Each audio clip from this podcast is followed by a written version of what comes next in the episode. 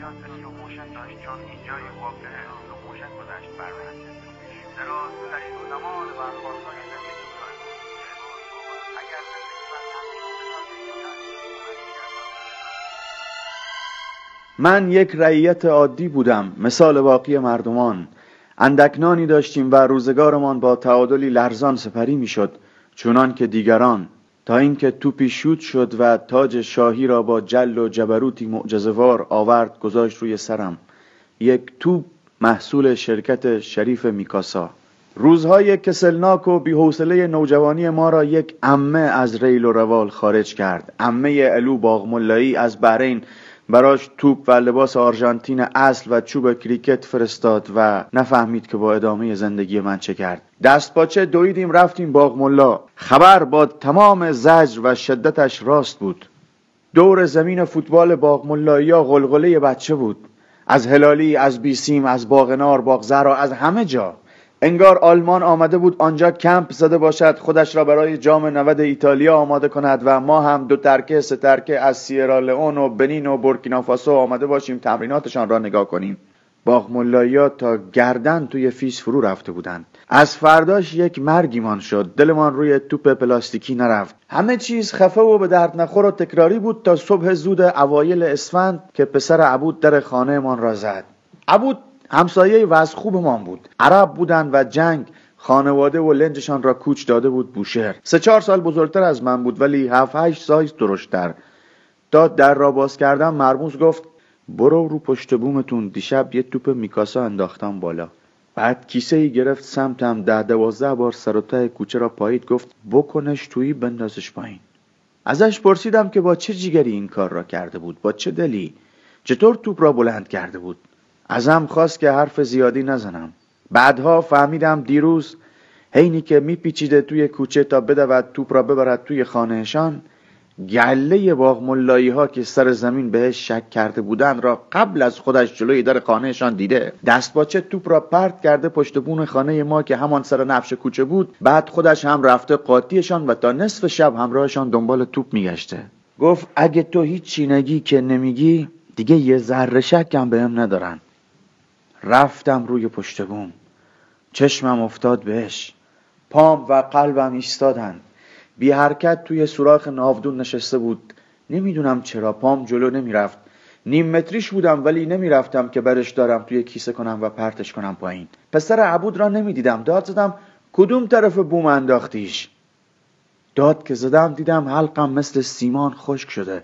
جواب داد همین جلو کنار تانکی آب نگاه کردم دیدم کنار تانکی آب ایستادم. شیطان و فرشته زیر قفسه سینم هی جر و واجر می‌کردن همدیگر را. خداوند عین غلام بلخیری که وقتی شاهین بازی داشت روی نیمکت نمی نشست و همش مسترب کنار خط می ایستاد با دلشوره داشت نگاه می‌کرد به دعوای ما بینشان. داد زدم آخه کجا انداختیش که نمیبینمش؟ داد زد خوب بگردی میبینیش. داد زدم دارم خوب میگردم. کمی ماندم. بعد عین یک تبهکار بلفتره رفتم رخ بوم.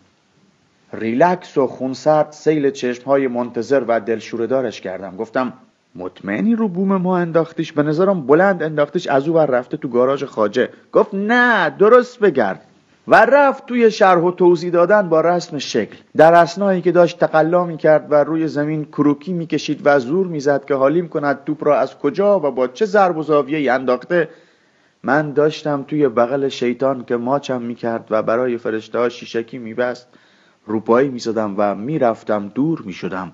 دنیا ساکت بود. از هنجره پسر عبود صدا در نمی آمد شب میکاسا را همراه خودم بردم زیر پتو و به باغ ملا که ازای عمومی بود فکر کردم. به بچه هاش که حتی همین الان دارند علف های پشت زمین فوتبالشان را در جستجوی میکاسا شخ می‌زنند. شیطان دست کشید تو موهام و گفت احسان بخواب. بخواب فردا خیلی کار داریم. صبح یک کیسه پر رخت چرک برداشتم که ببرم خونه آقا مینا که پدر بزرگ مادرین باشد که برایمان بیاندازن توی ماشین لباسشویی. زیر دست و پای مسافرهای چپون چپون عقب تاکسیبار هیچ مرگم نبود. فقط حواسم به کیسه بود و می‌رفتم سمت شکری. این آخرین حضور میکاسا در باغ زهرا بود چون آن زیر لای رخچرکا داشت می‌رفت و دیگر هیچ وقت بر نمیگشت هیچ وقت. شکری محله مادرین بود تعطیلی ها و عیدها و تابستان ها جام آنجا بود. چون به خلاف خانواده پدری که من 1081 کمین نوهشان به حساب می آمدم از ور مادری من اولین بودم بهترین بودم. مخصوصا خالم نعیمه که زود به بیهوده بودن امر تحصیل و مکانیت مدرسه پیورده بود و زیاد وقت بیکار داشت خیلی خاطرم را می‌خواست. یا خالم کبرا که توی حکاسی کار می‌کرد یک یاشیکا داشت مخصوص حکاسی از من. یک روز اینقدر فلاش زد توی چشمام که شب دو پام را زدم زمین و گفتم چشمم برق زده و مجبورشان کردم مثل وقتی که چشمای آقام موقع جوشکاری توی شرکت کشتی سازی برق می‌زد و اشک می آمد و ننم رویشان دو تا کپه سیب زمینی پوست کنده میگذاشت الا و بلا روی چشم من هم سیب زمینی بگذارند. خب برگردیم سر سکانس. راه به راه با کیسه ی لباس ها رفتم سر زمین فوتبال محله شکری. گرم بازی بودند کمی نگاهشان کردم. بعد کاش ادبیات slow motion داشت چون اینجای واقعه slow motion گذشت بر من. درازترین زمان برق‌آسای زندگیم تا امروز بوده. اگر زندگیم از همچین سکانسی فقط دو تای دیگر هم در ادامه داشته باشد همه زجرها و ناقصیها و تلخیهای پیش رو به جان میارزد. داشتم می‌گفتم بعد تا کمر رفتم توی کیسه و با میکاسا آمدم بالا. انگار که جلو دوربین خالم ایستاده باشم ایستادم. یکی یکی سر بود که چرخید سمتم. صدای قلبهاشان گرنبه می‌داد. عین کاغذ سفید کداک که خالم میگذاشت توی تشت دارو و کم کمک یک شکلی روش ظاهر می‌شد. دیدم قیافم دارد شوی شوی عوض می شود دیدم شکل یک شاه روی تنم ظاهر شد. از همان لب خط کشیدم زیر توپ. توپ رفت دل آسمون و لحظه جلوی خورشید را سایه کرد.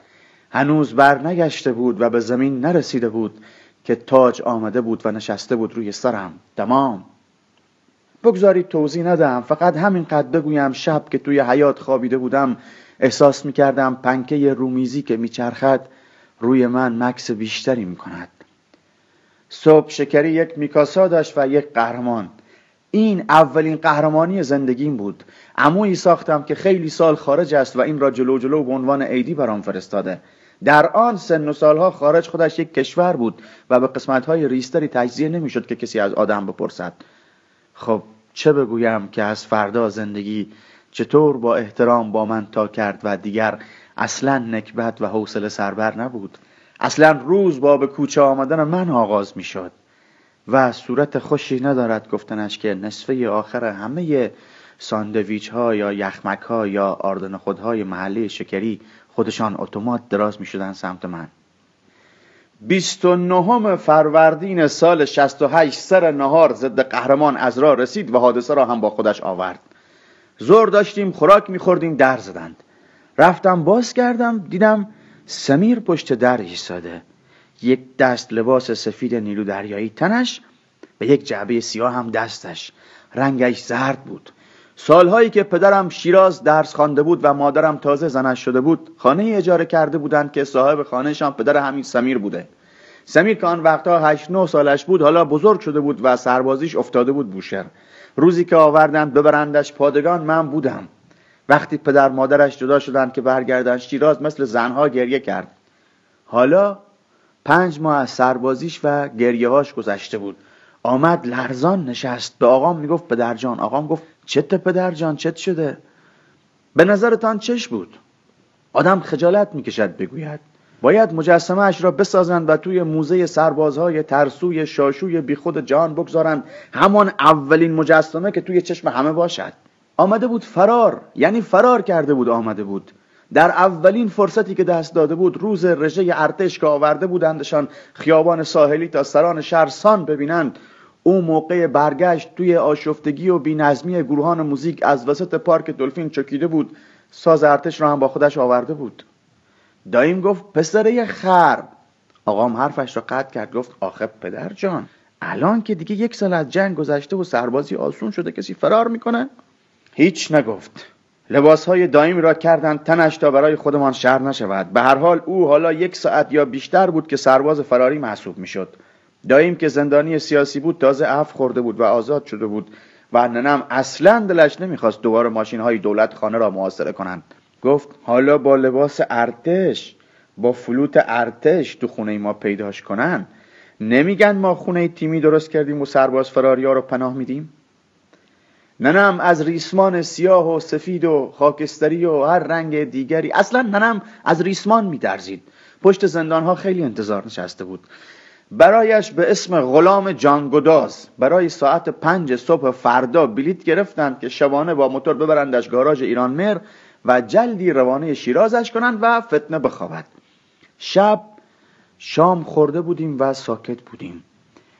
سمیر را گذاشته بودیم توی اتاق آخری بدون پنکه و خودمان توی حال نشسته بودیم تو فکر. پنکه رومیزی حینی که میچرخید بیشتر حواسش با آقام بود. آقام سیگار با سیگار روشن می‌کرد و هی نگاه دایم می‌کرد. ننم قلیون می‌کشید و دلش شور می‌زد. خاله هم نوبتی به هر ستایشان نگاه می‌کردند. گاهی هم که چشمشان میافتاد به من اشاره می‌کردن هیس.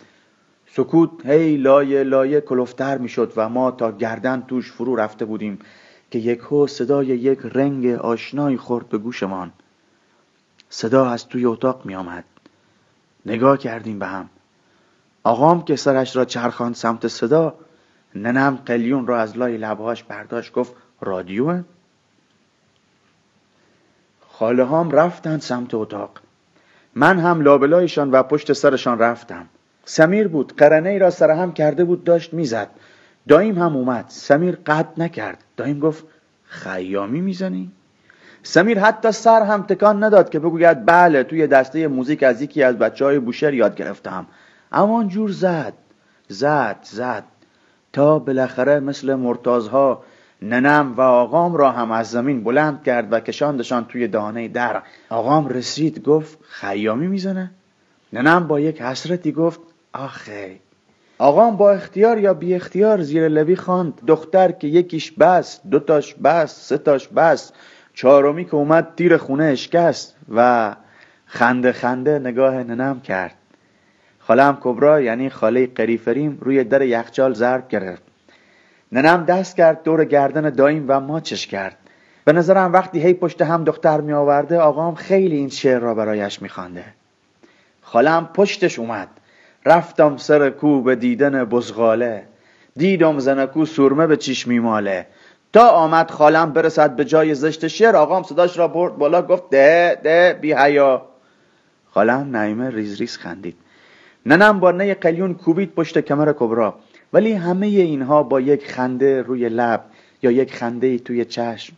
تا یادم میآمد توی این خانه از این لحظه ها گاهی نزایده بود. همیشه دلایل فراوانی برای غم و سکوت و اندوه داشتیم. همیشه دلمان شور یک حادثه پیش رو یا یک خبری پشت سر را می‌زد. خاله قریم آمد درستش کند خواند دختر مجتهد و قر تو کمر یعنی چه؟ که نیقلیون دومی ننم کبابش کرد. تا آمد بگوید آخ در حیات را کوبیدن. ساکت شدیم. ننم گفت زیر گل بیری از غر ترقه. از غر ترقه از زمان مراد برقی مانده بود روی خاله قریم. لای در حیاط را هنوز درستی باز نکرده بودم که امیرو دکتر سرش را تا گردن داد داخل گفت کی داشت می‌زد؟ گفتم چه؟ گفت کی داشت خیامی می‌زد؟ نمی‌دانم چه اتفاق فکری جنایی در من افتاده بود. از لحظه دیدن میکاسا روی پشت بوم خانهمان و آن نقشه ناگهانی به بعد سرعت process مغزم ده برابر شده بود. شیطان هم بغل دستم ایستاده بود. تندی الگوریتمش را رسم کردم یک دور داده ها و احتمالات را گذاشتم و خروجی ها را چک کردم و مطمئن گفتم ما می‌زدم. دلم خواست پادشاهیم پهنا بردارد. دلم خواست قهرمان بلفتره ورزش که بودم هنر هم باشم. خب می‌دانستم که نصف شبی ساز و سمیر از رشته کوه زاگرس عبور می‌کنند و می‌روند شیراز و فردا که خورشید برایت سازی که در کار نباشد کی می‌خواهد مچم را بگیرد؟ با کدام کلارینت؟ امیرون نصف دیگر گردنش را هم داد داخل. چشماش رفت گله سرش گفت تو تو خیامی بلدی؟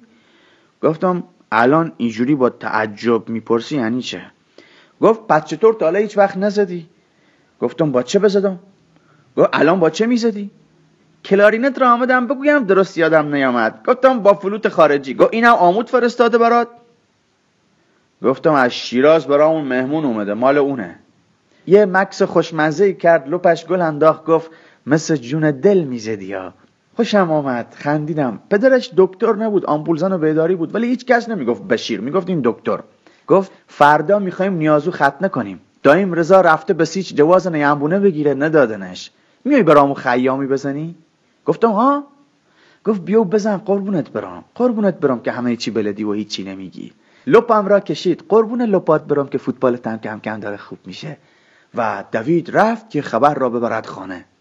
توی تاریکی خوشحال میدوید و می‌خواند سیصد گل سرخ یک گلیش نصرانی ما را ز سر بریده میترسانی نگاه کردم به شیطان. رفته بود دم در مستراح گوشه حیات تو تاریکی چپیده بود. بهش گفتم چه شد یهویی شانه بالا انداخت یعنی به مچه؟ بی وجدان گفت به مچه؟ قبر پدرش من اصلا چه نیازی بهش داشتم؟ دوباره به ته کوچه نگاه کردم. صدای کلفتش توی تاریکی می آمد گر ما ز سر بریده می ترسیدیم در محفل عاشقان نمی رقصیدیم توی بوشهر تیتراژ خیام با این دوتا بیت بالا می رود یعنی یکی که هیچی از خیام بلد نباشد این دوتا را بلد است.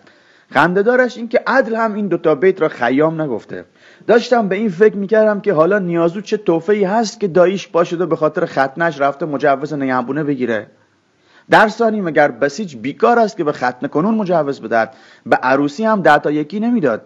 درست که جنگ تمام شده بود ولی هنوز بوش می آمد هنوز پوکه هاش پخش بود. این بود که مجوز نیمبونه را بسیج می‌داد. مجوز ارگ را به نظرم ستاد مشترک ارتش باید می‌داد.